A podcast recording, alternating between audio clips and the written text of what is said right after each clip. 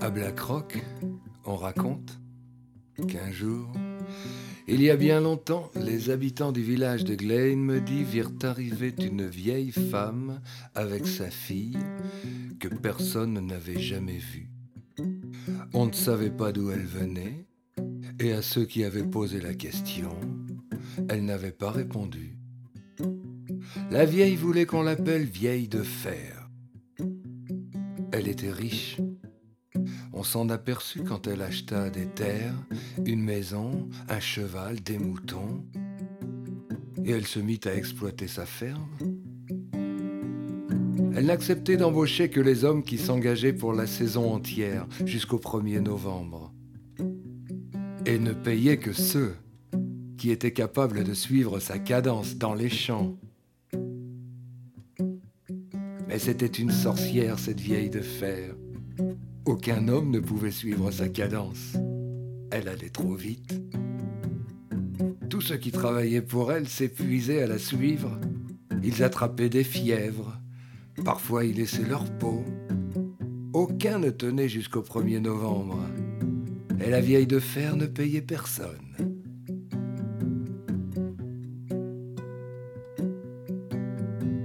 Mais un jour, le grand Donny McMahon entendit parler de la vieille et de ses employés qui ne pouvaient pas suivre la cadence d'une grand-mère. Il dit que c'était pitoyable et déclara à qui voulait bien l'entendre qu'il irait dès le lendemain se faire embaucher par elle. Il ajouta Si je ne la surpasse pas, je me noierai. Faut dire que Donny McMahon savait se faire respecter.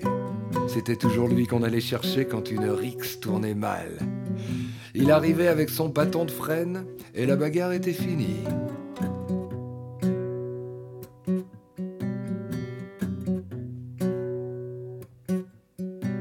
Le lendemain, le voilà donc devant la ferme de la vieille. Il lui demande si elle a besoin d'un homme. Elle répond Il m'en faudrait un qui soit capable de me suivre, mais les hommes de ce pays ne valent même pas le sel qu'ils mangent. Il répond Je parie ma vie que je suivrai ta cadence, à condition que tu me payes bien, que j'ai mon comptant à manger, et aussi que tu m'offres une brebis pour le dernier jour du contrat. Elle dit Tu auras comme les autres 60 sous par mois du potage, du pain et de la bouillie d'avoine, plus ta brebis le dernier jour si tu es capable de la jeter par-dessus le mur de mon champ. Il lui fait Tu te moques de moi avec ta brebis par-dessus le mur. Mais puisque tu te moques de moi, fais-moi une bonne moquerie. Parlons de vin brebis. La vieille savait très bien qu'aucun homme n'était capable de jeter une brebis par-dessus le mur de son champ. À plus forte raison d'en jeter vingt. Elle dit Bon, va pour vingt brebis, tu commences demain. Donny rentre chez lui, il annonce à sa mère qu'il a fait un marché avec la vieille. Elle s'écrie Veine de mon cœur, cette vieille est maléfique, elle va te faire crever comme tous les autres. Mais il lui dit Ne t'inquiète pas, mère. On dit bien qu'intelligence vaut mieux que force. Eh bien, moi, je possède l'un et l'autre.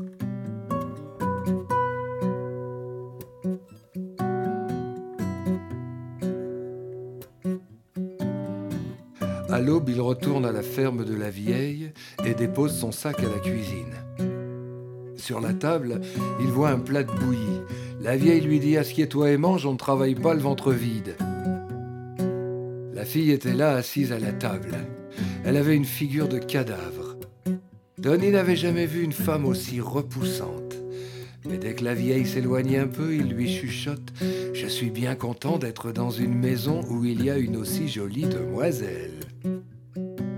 Elle lui fait Taisez-vous si ma mère entend. Et alors, dit Donny, y a pas de mal à dire à une femme qu'elle est belle. La vieille revient et fait au travail Nous allons bêcher le chaume. Ils vont au champ. La vieille se met à bêcher à une vitesse incroyable. Donny fait tout ce qu'il peut pour la suivre. Il sue comme un bœuf toute la journée et comprend vite qu'il ne tiendra pas longtemps à ce rythme. Quand arrive le soir, à un moment, il se retrouve seul avec la fille. Elle lui demande s'il est content de sa journée. Il répond si ça continue comme ça, je vais y laisser ma peau. Mais je veux quand même rester. Tu sais pourquoi? Parce que je t'aime et je veux t'épouser. Qui se met à trembler et qui lui dit Moi aussi je t'aime. Et si tu me promets de m'épouser, je t'aiderai à devenir encore plus fort que ma mère. Elle tient sa force du lait de sa chienne, mais je t'en donnerai aussi.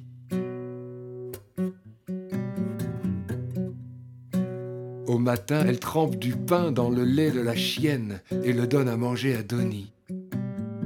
Quand il va travailler au champ, il se rend compte qu'il peut suivre la vieille plus facilement. Le second jour, il se sent encore plus fort. Chaque matin, il boit du lait de la chienne et devient de plus en plus fort. Jusqu'au jour où il dépasse la vieille.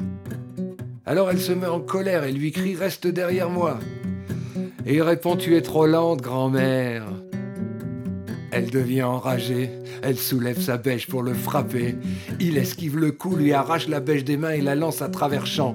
Alors elle lui saute à la gorge pour l'étrangler, elle serre de toutes ses forces. Et lui, il n'arrive pas à se dégager. Il se voit déjà mourir. Mais la fille arrive. En poussant de grands cris, elle les sépare et fait la paix entre eux. Ensuite, tout se passe bien. Jusqu'à la saison des foins. La veille au soir, chacun prépare sa faux et la fille va prévenir Denis. Elle lui dit Ta force ne te servira à rien, ma mère se sert d'un fil enchanté. Chaque année, avant la saison, elle va à la rivière la nuit elle y trempe la lame de sa faux, jette des brins de laine dans le courant en disant des mots que l'on ne comprend pas. Alors sa faux peut rester affilée tout le temps qu'on coupe les foins. Mais si par hasard elle coupe du fer, alors elle perd son pouvoir. C'est pourquoi cette nuit nous irons planter des dents de fer sur le parcours que suit ma mère. Matin, la vieille et Donny vont à la prairie et commencent à faucher. La faux de la vieille tranche les dents de fer si facilement qu'elle ne s'aperçoit de rien. Mais peu à peu, le fil s'émousse. Au bout d'un moment, la vieille doit s'arrêter. Elle regarde la lame de sa faux et n'en croit pas ses yeux. Donny lui dit Où as-tu appris à faucher? Tu as déjà perdu ton fil? Pousse-toi de là où je te coupe les jambes. La vieille devient comme folle. Dans sa colère, elle veut briser la lame de sa faux sur son genou. Mais le tranchant tourne et lui pénètre dans la cuisse jusqu'à l'os. Donny la porte jusqu'à la maison, elle ne peut plus marcher.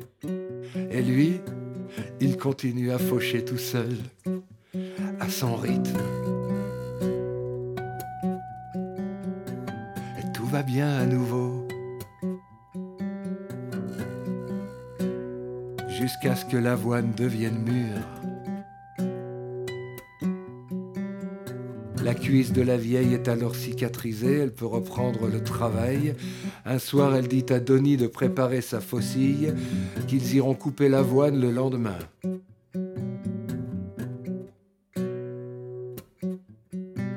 Pendant la nuit, la fille vient le voir.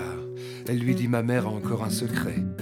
Elle a mis un scarabée venimeux dans le manche de sa faucille. Tant qu'il y est, aucun homme ne pourra la suivre.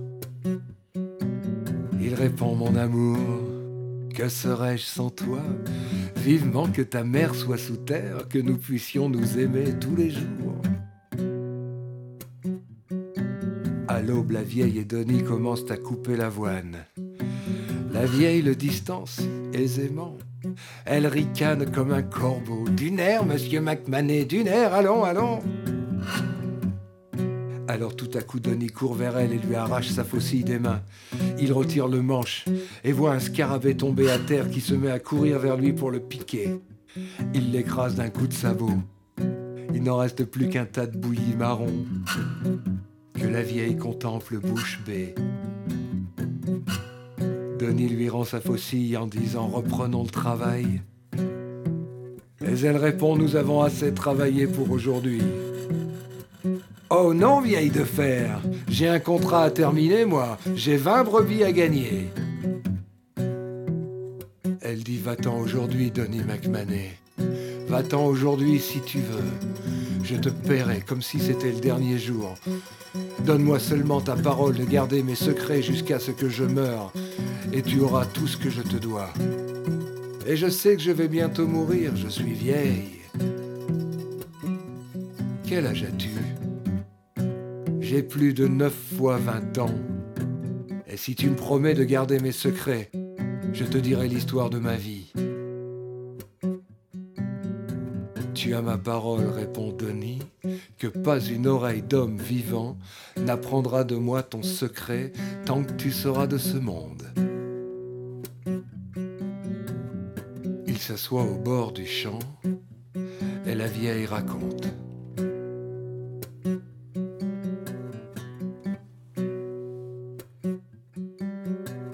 Quand j'étais jeune fille, il y a bien longtemps, j'étais amoureuse du fils du voisin. Il avait promis de m'épouser. Mais finalement, il me quitta pour se marier avec une autre. Alors une nuit, je sortais de la maison de mon père. J'allais trouver un forgeron qui était sorcier. Je lui demandai s'il pouvait me donner des pouvoirs. Il m'offrit une pierre noire, une pierre rouge et me dit d'aller les jeter dans une source au pied du pommier du jardin de mon père. Je partis jeter les pierres dans la source au pied du pommier. Aussitôt, il en sortit une chienne noire et un scarabée venimeux. Je bus le lait de la chienne et devins forte comme un lion. Je mis le scarabée dans le manche de ma faucille. Et à la nuit tombée, j'allais dans la maison du garçon qui m'avait abandonné et je les tuais tous les deux, lui et sa femme. Personne ne put savoir qui avait commis cet acte. Mais j'étais enceinte. Mon père et ma mère n'en savaient rien. Alors une autre nuit, je quittai la maison, le village, la chienne me suivit. Je retournai chez le forgeron. Chez lui naquit ma fille. Au matin, il me demanda ce que j'allais faire. Je lui répondis que j'irais n'importe où pour cacher ma honte. Alors il me donna un vêtement d'homme et changea si bien mon aspect que ni mon père ni ma mère n'auraient pu me reconnaître. Puis il me prit à son service. Je passai quarante ans chez lui, à tirer le soufflet, à l'aider dans tous ses travaux. Mais un jour où j'étais en train de forger, je le frappai sans le vouloir d'un coup de marteau sur le pouce. La colère le prit, il me frappa avec sa baguette magique, et je fus changé en truie. Il me conduisit sous un tertre dans une demeure elfique. J'y restai cent ans. Au bout de cent ans, je retrouvai ma forme humaine. Les elfes me donnèrent une bourse pleine d'or et me ramenèrent au forgeron. Chez lui, je retrouvai ma fille, ma chienne, mon scarabée, exactement comme je les avais quittés. Ni les uns ni les autres n'avaient vieilli, et moi non plus, qui étais pourtant resté cent ans dans le corps d'une truie.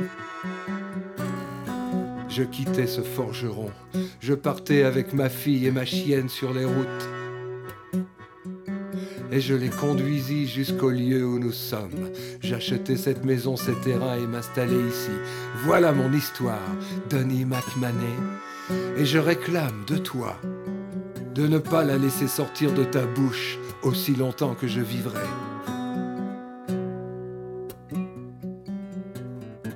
Denis lui répondit, je te l'ai promis. Et puis la vieille de fer remit à Denis l'argent qu'elle lui devait l'emmena au parc à moutons pour qu'il jette les brebis par-dessus le mur. Dès qu'ils entrèrent dans le parc, il saisit une brebis la plus grasse qu'il trouva et la jeta par-dessus le mur comme il aurait jeté un caillou. Il fit de même avec d'autres brebis jusqu'à ce qu'il y en ait vingt de l'autre côté du mur. Là-dessus, il chassa les vingt brebis devant lui et retourna chez sa mère.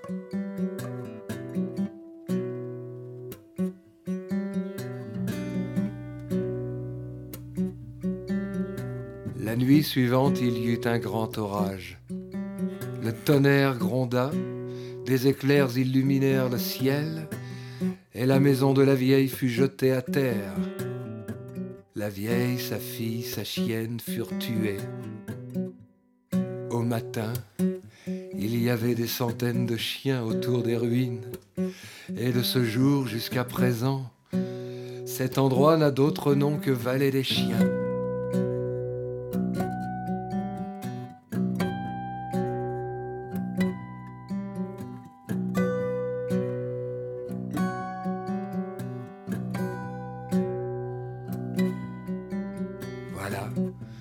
C'était l'histoire de la vieille de fer. Ceux qui la racontent autrement sont des menteurs. Ou bien, ils ne la connaissent pas.